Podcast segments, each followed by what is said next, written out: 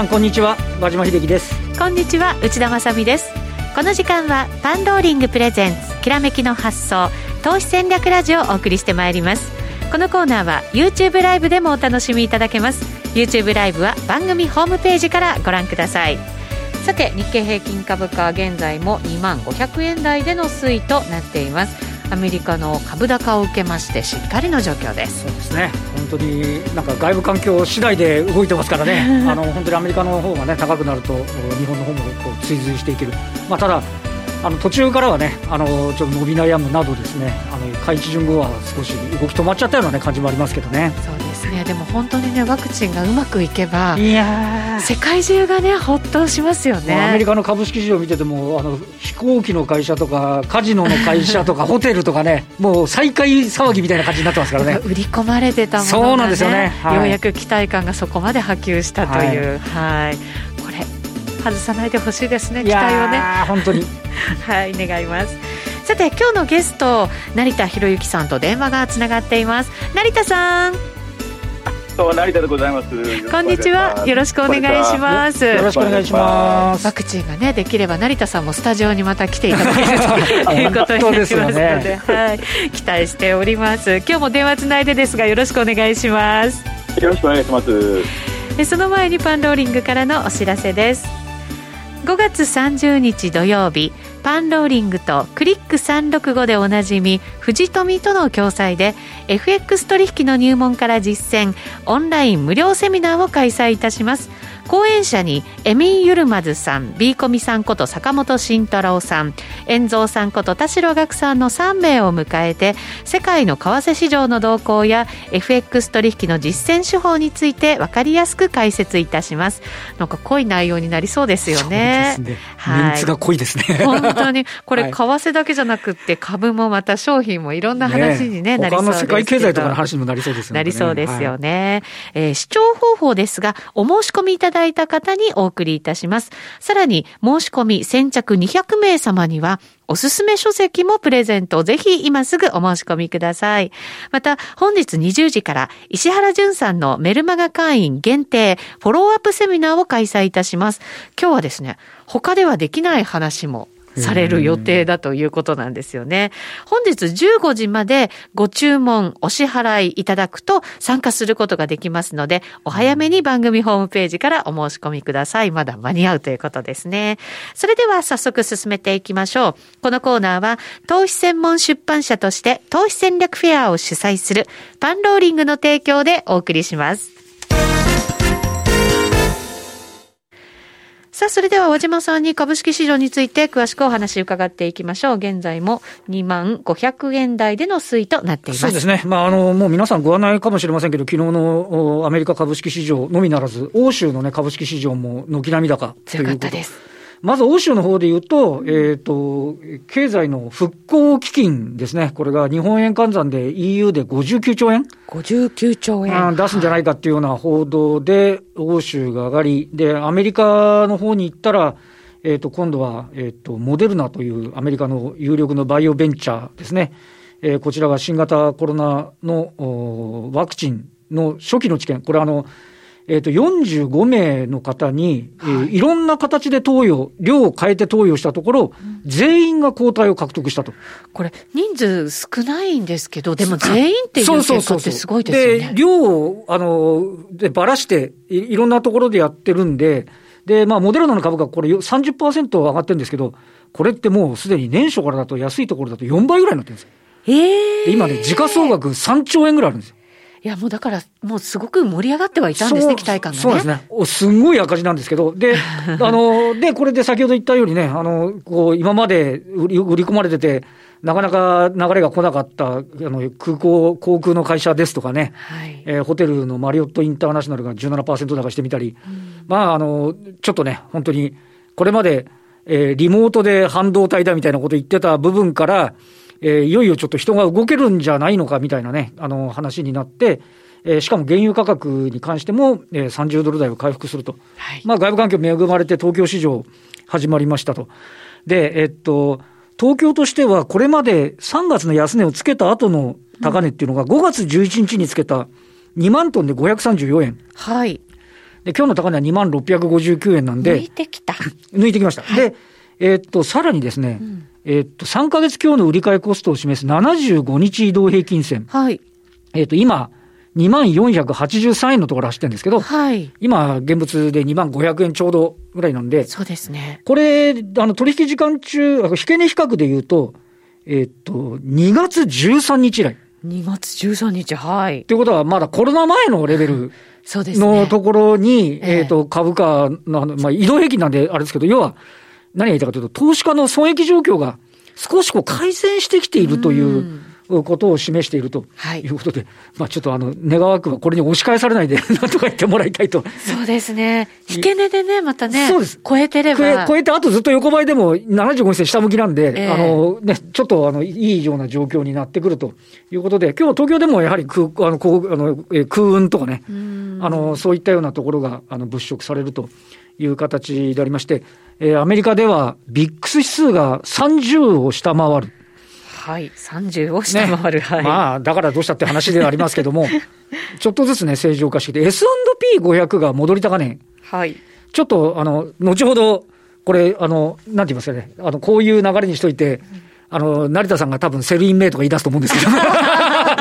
アノマリの話、ね。そうそう、アノマリの話なんでね。です。でも、なんとなくね、東京とすると、やっぱ安値示現後の戻り高値をつけてるっていうのは、ちょっとね、あの、ムードとすると悪くはないかなっていう感じがしますね。そうですよね。なんかあの、マーケットってね、はい結構アノマリーってあるんですけど、はい理由がつけられない何かがね。そうですね。今年は違うんじゃないのって、思いたくなるところですけどね。そうですね。はい。まあでもね、すべてがそのコロナ前と後では全部が戻るわけではないっていうようなね、ね見方ももちろんある中ですけどね。そうです。ただ、あの、今までだと、例えば今、あの、えっ、と、アメリカだと、えーディズニーランドが少し戻るようになって、はい。これ東京でも、えっ、と、今週また木曜日に、えー、緊急事態宣言の解除かどうかってもありますけど、専門家会議が。専門家会議が。はい。で、解除、えっ、と、まあ、もう、まし、万が一東京が月末まで、千葉が月末まで引っ張ったとしても、おそらくね、あの、解除になってくる方向だと、ようやくディズニーが動き出したり、そうですね。もう本当に最初のうちからね、そうそうあの、閉めてましたからね。そうなんです。で、えっと、なので、えっと、まあもちろんね、全員が全員入れるんじゃなくて、少し、あの、距離取ろうっていう話にはなりますけど、はいでも、遊園地に人がいるとかっていう話になってくるうんと、はい。ちょっとね、また、あの、あとスポーツが始まるとかね、そうですね。いい加減ゴルフも始まってほしいですね。はい。心から願っております。はい。でもそうですね。そうするとやっぱり少しずつ、あの、気持ちもね、そうなんですよね。明るくなってきますしね。はいうん。まあ一方でね、えっ、と、まあいろいろありますけど、日経平均の一株利益は545円と。そうなんですよ。1600円ぐらいあった第三四半期のところから、あの、もちろん日本経済新聞が今注釈打ってて、はい。あの、予想出してないところについてはゼロカウントになっちゃってて、検討します。ないだろうと思うんですけどね。ね、日本経済新聞社の記者の予想が間に合ってないというね、はいことではあろうかと思いますけど。ちょっと行き過ぎた数字になってるってことですよね。だから PR もそうですよね。36倍っていう。36倍ということですけど、ええなので、実体面のね、まだ足元悪さあって、もしかするとちょっと調整局面では、いや、ダメじゃないかっていうふうな、またね、流れになるかことはあるかともししれませんが、まあ、とりあえず着実にね、経済の、えー最高といいますかね、が進んでくれるといいと思いますけどね。本当そうですね。ははいい。まあ、足元の数字見つつ、そうですからどこまで回復していけるのかはいというのを、今後見はく、見ていかなきゃいけない、まだワクチンだってフェーズ1ですからね。そうなんですよね。はいまだまだですけどね、ははいい。進んでいるということですね。この後、本日のゲストにお話しいただきます。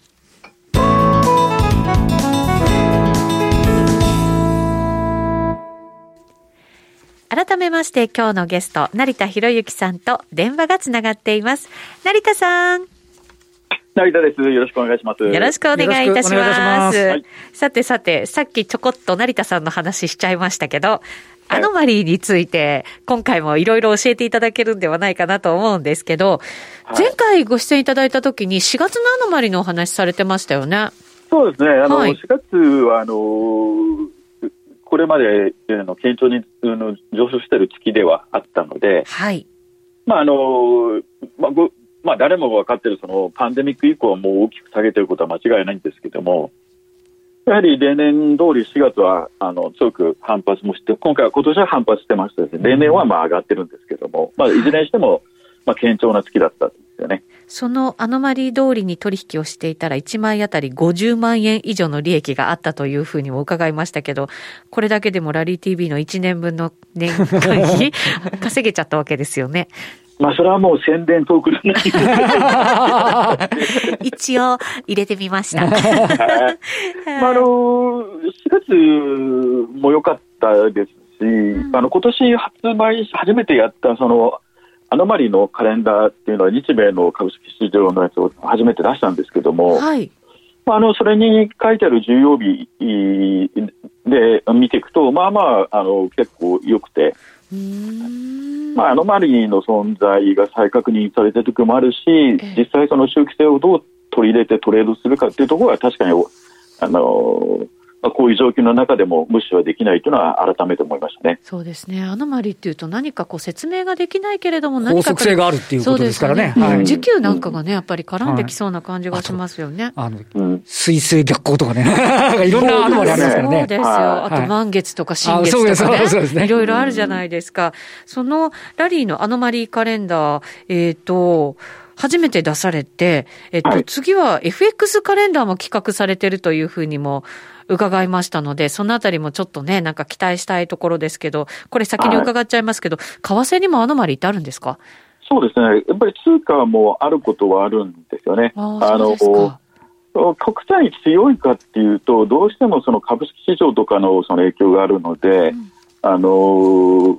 どうですかね、やっぱり円なんかはやっぱり年末弱くなってドルのが強くなるっていう傾向はもう顕著に出てきますし。それなんか毎年ね、ありますよね。聞いた気がしますね。ですから、単体っていうよりもやっぱり結局その影響を受けてる月っていうんですかね。はい。それはやっぱり通貨ごとにはあることはありますね。なるほど。わ、うん、かりました。ちょっと5月の動きも気になりますよね、和島さん。はい、そうですね。はい、セブンインメイとかっていう。さっきちらっと言っちゃったんですよ、和島さん。成田さんがきっとその話をするんじゃないかって言ってましたけど、どうでしょう？そうですね、まあ、セルイン・メイヤーのゴーウェイってよく言われてて、まあ、5月に売り逃げろっていう、この格言的な、なんていうんですかね、その知られざる言葉が存在するんですけども、はいはい、まあ、確かに今日あの持ってきてる資料の1ページ目を見ると、これ S&P500 の指数のこの過去20年近くのデータをもとに作っ、もうグラフ化したそのあの流れですけど、確かにあの、えー、5月は下降してるんですよね。でまあ、4月はその前の月ですから上昇してしましたし、ところが、あのうん問題はそうですね、えー、っとこれで見ると、えーまあ、資料のあの2ページですね、これが今年の S&P500 の動きなんですけども、はい、アノマリーで見ると、3月も若干堅調に動き始めてきてるのに、まあ、ご存知のように3月はもう全く逆の動きをしてるわけですよね。はい、そうですね。であの幾度かこのお話をしたことがあるんですけども、そのアノマリって、まあ、通常こういう動くよねっていうのが事前に分かってるので、大体そっちの方向に貼っといたらいいっていうのは、えー、せいぜいまあ60%もあるかないか、えー、ぐらいなのかなって自分は思ってるんですけども、うん、実はあの僕はあの何かのこのサイクルですとかあの季節要因のこのシーズナルアノマリーっていうのはずいぶん前に教えてもらったときに、はい、短期売買がメインだったものですから、1日2日外れるとえらいことになるんで、なるほどあまり使ってなかったんですね、正直。はいところがこうけ何年も付き合ってこう検証していく中で分かったのはそのアノマリー通りに動かない時っていうのはその反動はそれなりのトレンドが出てるんですよ。うん、3ヶ月上がる上がらなかったもう下降トレンドにももうばっちり入っちゃった時ですね。はいまあ、今年はそういう意味では僕からするとこのアノマリーの特性を生かしたその逆に言った時にトレードすると儲かるっていうことを、まあ、前から言ってるんですけどもある意味典型的な年なんですよね。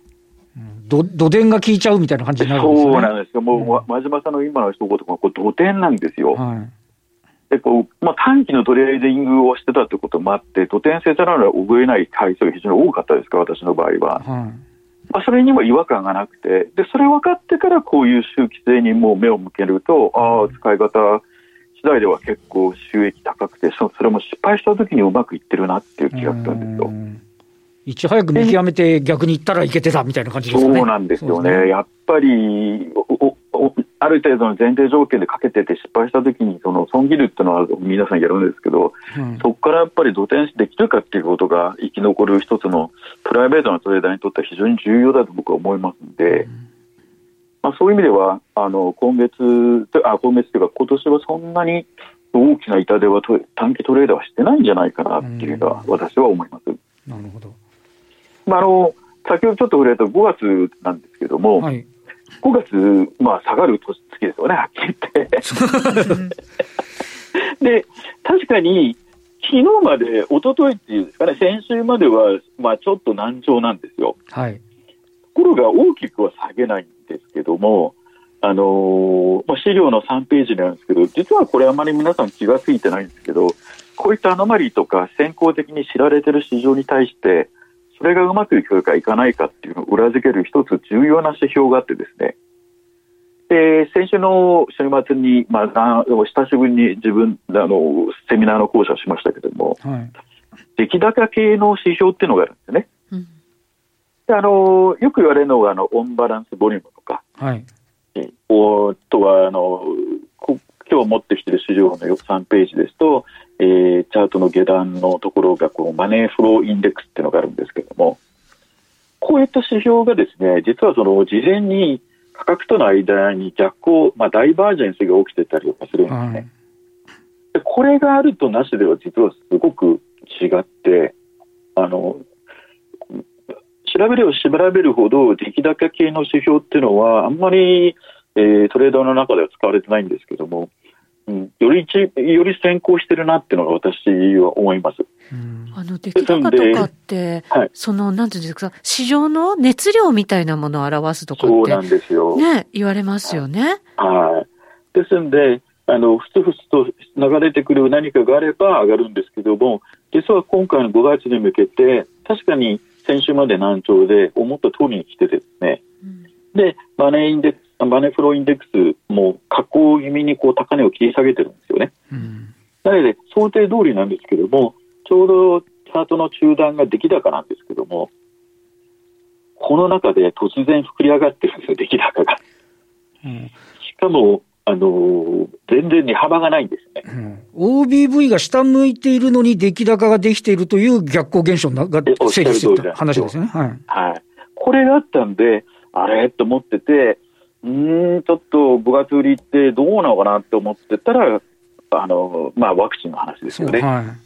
で、それぞれ和島さんもおっしゃったように、まあ、それっていうか、まあ、緩和してきてますので、ヨーロッパの方でのえー、引き続き、まあ、提供されて、まあ、提案されているというか、実行されていく財政の、まあ、政策ですよね。うん、それが、まあ、想像以上の規模になっていくっていう、この大きな2つのニュースですかね。まあ、それでもバンと跳ね上がると。でもすでに出来高っていうのはもう膨れ上がってたんですよね。そうだ、誰が買ってたっていうことですね、やっぱり。なるほど。はい、参加者が売ったり買ったりで増えてるって話ですもんね、これね。そうなんですよ、うん、これこっそろ、こっそり感がですね、実はこの出来高のもろに出てしまって、うん、でこれが意外と、えー、見てない人が多いので、ぜひぜひこの出来高系の指標っていうのは先行性が強いので、僕はもう重要だなと思ってます。これを見ると、あの昨日起きたことは当然、事前に予測ができなかったですけども、はいまあ、なんかおやしあかおかしいなと、5月ちょっとおかしいなってのは分かってました。なんとなくでき始めてるぞっていうことは、チェックは入れといたら、ちょっと違ってたってことになりますよね。そうですね。はい、えー、えー、同じ5月で、じゃあ日本株はどうなの？というと、やはりここも、えー、この20年間ですかね、のデータを、えー、資料の4ページに持ってきたんですけども、日経225の指数のアベレージを見ると、えー、やはり5月は下げてて、これは明確に下げてますね。はい。これ分かりやすいですね。これ分かりやすい、ね。よりも全然なんか、しっかりした感じですよね、はい、トレンドが。そうなんです。えー、で、これはもう例,、まあ、例年のそのゴールデンウィーク明けですね。からの、まあ、加工を意味してるんだと思うんですけども、まあ確かにそうなんですけども、実際の動きを見ると、えー、資料の5ページになるんですかね。はい、えー、えー、とこれ日経225の指数の、えー、データですけども実は先週の時点でもあの、S&P と比べると、えー、5月より、5月の4月よりも超えてきててですね、うん、上がってきてるんですよ。そうなんですよね。ということは、は5月売りのバイアスに対して価格はもうすでに逆行してたということなんですよね。ということで、やはり今年いまだにですね、日経平均の方が S&P よりも実は先行して動いているっていうのがあってですね、レベル感とは違うんですけども、バイアスとかそういうことも見ても、やはりそれに先行して動きを見せてるのはアメリカっていうふうにみんな思うんですけども、実はチャートとか分析すると、日経の方が実は先に動いてたりとかしてますね。なるほど。は何を表してるんでしょうそうですね。ねで、確かに値幅だとかパーセンテージとか見ると上昇率と加工率の違いってのは当然出てくるんですけども、うん、まあ、高値、安値だけのその動きを追っていけば、その流れ的にはもう逆行してましたので、まあ、どう見ても日経なんかはそうですね、2万2000とか大きい壁だっていうのはもう見てすぐ分かりますけども、はい、まあ、いかないようでやっぱり2万割ってもまた戻ってきますし、見方によると遅い速度なんだけども、局ちょっとずつちょっとずつ上がっていってるんですよね。まあ、このちょっとの上がりがあの足りないのであの、もうちょっとなんか欲しいなっていうのはあるんですけども。確かに戻る勢い自体はね、確かにあのナスダックとか S&P500 が結構あの率からすると戻ってますけど、日経はなんかしょぼいけど着実に戻ってるっていう、そんな感じなんですかね、ねそうなんですよ、おっしゃる通りで、はい、あのある意味、まあ、加速が高いですよね、その、うん、日本の株って。で何なのかなっていうと、多分前回お話しさせていただいたとき、和島さんもコメントされてた、アメリカに上昇してる銘柄も確定しちゃってるってことですよね。あでもうリーダーが 5, 5銘柄とか。ガーファプラス M ですかね、そうそういうことになっちゃいますね。はい、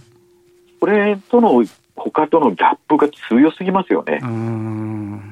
やっぱりボラタリティが非常に高いですから、まだ、いまだに。まあ、それに比べる全体の動きっていうのは、日本のがまあまだ早くしてるのかなと思いますけど。アメリカ5社で日本の時価総額一部全部 超えちゃうっていう、なんかすごいことですもんね、なんかね。非常に強い銘柄、5銘柄、これ以外何買うのって言われたんですけどね。確かに。もう話題の銘柄はもう、トランプ大統領のツイッターで決まると思ってますけど、彼がコメントするに関係する銘柄しか上がらないですから、ね、ああ、なるほど、なるほど。はい。これがだから、あの、トランプ氏が大統領になってから、その SNS でのビッグデータの解析をはじめとするコンツ系のファンドが